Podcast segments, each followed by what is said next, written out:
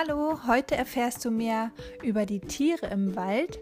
Doch bevor wir anfangen, löse ich erstmal die Frage vom letzten Mal auf, warum die Lerche als einziger Nadelbaum im Herbst ihre Nadeln verliert. Und hast du es noch gewusst oder hast du es rausgefunden? Genau, denn die Lerche, die wuchs früher nur im Gebirge und dort wird es im Winter richtig, richtig kalt, also nochmal viel kälter als hier bei uns und da auch die Nadeln Wasser brauchen und es aber eben bei solchen Minusgraden nicht funktioniert, weil es dann ja Frost gibt, dann würden die verdursten. Und deswegen ist es quasi ihre Überlebensstrategie, dass sie die Nadeln abwirft und dann auch bei diesen ähm, kalten Temperaturen somit überleben kann. Und das sogar bis minus 40 Grad. Das kann man sich gar nicht vorstellen, ne? Gut, heute geht es um die Bewohner des Waldes nämlich die Tiere. Und der Wald, der ist ein riesiger Lebensraum für ganz, ganz viele Tiere, die sich ihr Leben an den Wald angepasst haben. Und sie halten sich in den unterschiedlichen Stockwerken des Waldes auf. Weißt du noch, da hatte ich einen Vergleich mit dem Haus, da haben wir ja auch die Stockwerke. Und so kann man sich das eigentlich ganz gut merken. Ganz unten, wo die Wurzeln der Bäume wachsen, ist die Wurzelschicht oder in manchen Literaturen steht auch die Bodenschicht. Und hier verhält sich zum Beispiel der Dachs in seinem Bau auf oder auch der Fuchs oder natürlich Würmer und Asseln. Dann kommt die Moosschicht, kann man sich auch gut merken. Da wächst Moos ganz nah am Boden. Das sind vor allem die kleinen Tiere eben, Käfer, Würmer. Und dann kommt die Krautschicht. Auch eigentlich klar, da hier eben die Kräuter wachsen. Und in der Krautschicht befinden sich auch die kleinen Tiere wie Käfer. Danach kommt die Strauchschicht mit den Sträuchern. Hier findest du zum Beispiel größere Tiere wie Wildschweine, Rehe und ganz zum Schluss, ganz oben, die Baumschicht oder auch Kronenschicht genannt, abgeleitet von den Baumkronen. Und hier halten sich vor allem natürlich die Vögel auf. Kohlmeise, Kleiber, Buntspecht, Waldkauz oder auch das Eichhörnchen. Genau. Und im Wald finden sie eben einmal Nahrung und aber auch Unterschlupf, die Tiere. Und manchmal kannst du auch sogar seltene und geschützte Tiere dort entdecken. Und diese können aber nur an bestimmten Orten leben, weil sie nicht überall die passenden Lebensbedingungen vorfinden. Und deswegen ist das so besonders, wenn du diese Tiere siehst. Und vielleicht kannst du dich noch erinnern, dass diese ganzen Tiere, obwohl sie auch in unterschiedlichen Stockwerken im Wald leben, miteinander etwas zu tun haben. Sie sind quasi eine Lebensgemeinschaft. Hm, warum sind sie jetzt eine Lebensgemeinschaft? Was hat denn das große Wildschwein mit der kleinen Maus zum Beispiel zu tun?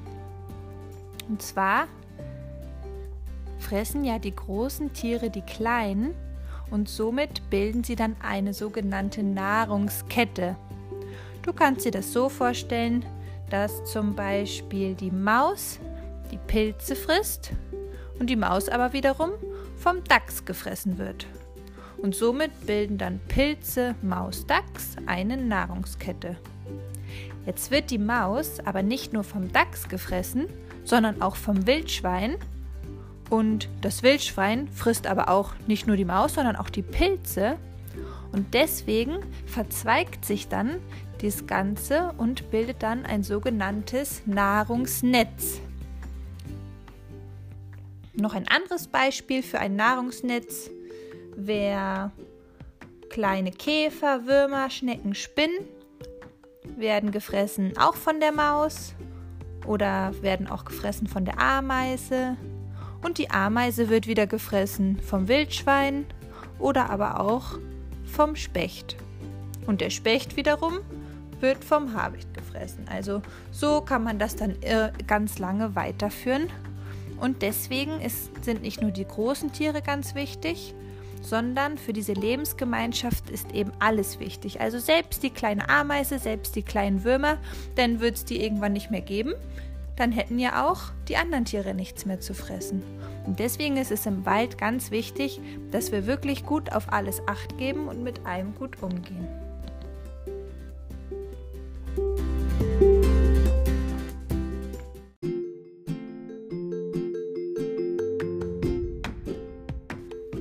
Ein sehr bekanntes und beliebtes Waldtier ist das Eichhörnchen. Unser heimisches Eichhörnchen ist ein Säugetier und gehört zur Familie der Hörnchen. Und weil es Nagezähne besitzt, zählt man es außerdem zu den Nagetieren. Man geht davon aus, dass es weltweit 280 verschiedene Arten von Hörnchen gibt. Und ein ganz lustiges davon lebt in Nordamerika, das sogenannte Gleithörnchen. Hast du schon mal was davon gehört oder gesehen? Es heißt Gleithörnchen, weil es zwischen seinen Vorder- und sein Hinterbein eine Gleithaut spannt und mit der kann es wie mit so einem kleinen Fallschirm quasi ganz weit von Ast zu Ast springen. Sieht total lustig aus. Die Ohren der Eichhörnchen nennt man auch Pinsel. Und an den Vorderpfoten hat das Eichhörnchen vier Zehen und an den Hinterpfoten hat es 15 und auch noch sehr scharfe Krallen. Und außerdem hat das Eichhörnchen einen buschigen Schwanz und das hilft ihm auch bei uns von Ast zu Ast zu springen, weil er den quasi so ein bisschen zum Lenken und Ausbalancieren dann nutzen kann. Im Winter macht das Eichhörnchen Winterruhe das heißt, im Herbst sammelt es ganz viele Vorräte und versteckt Nüsse, Eicheln und Kastanien. Und im Winter schläft es dann die meiste Zeit in seinem Kobel. Und wenn es Hunger hat oder das Wetter mal ein bisschen milder ist, verlässt es seinen Kobel und sucht nach den vergrabten Nüssen. Ziemlich schlau, oder? Zum Knacken sein, seiner Nüsse nutzt das Eichhörnchen ganze 22 Zähne. Und zwar hat es Nagezähne und Mahlzähne. Und wie bei allen Nagetieren wachsen die Nagezähne regelmäßig nach.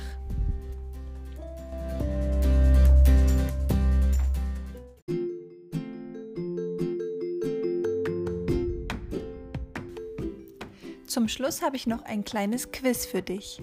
Welches Waldtier ist hier gesucht? Das Gebiet, in dem ich lebe, nennt man Revier und die Grenzen meines Reviers markiere ich mit meinen Duftmarken. Ich bin ein richtig guter Läufer. Pro Tag schaffe ich ganze 25 Kilometer durch den Wald.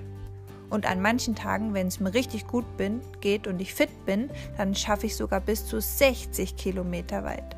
Nur um Nahrung und Wasser zu finden. Ich habe einen angeborenen Jagdtrieb. Das heißt, ich jage im Rudel und wenn ich etwas eine Fährte aufnehme und etwas schnuppere, was mir schmeckt, dann muss ich sofort hinterherlaufen. Wie es mir geht, erkennst du an meiner Körperhaltung. Wenn es mir nicht so gut geht oder ich Angst habe, dann stecke ich meinen Schwanz zwischen meine Beine. Manchmal muss ich mich auch unterordnen. Dann ducke ich mich und mache mich ganz klein und neige meinen Kopf. Ich lebe in einem Rudel. Das ist wie eine kleine Familie. Sie besteht aus den beiden Elterntieren, den Welpen und den Jungtieren. Und das stärkste Tier in diesem Rudel nennt man, jetzt kommt auch die Auflösung, na, du weißt es bestimmt schon, welches Tier gesucht ist, Leitwolf oder Alphatier. Genau, der Wolf war's.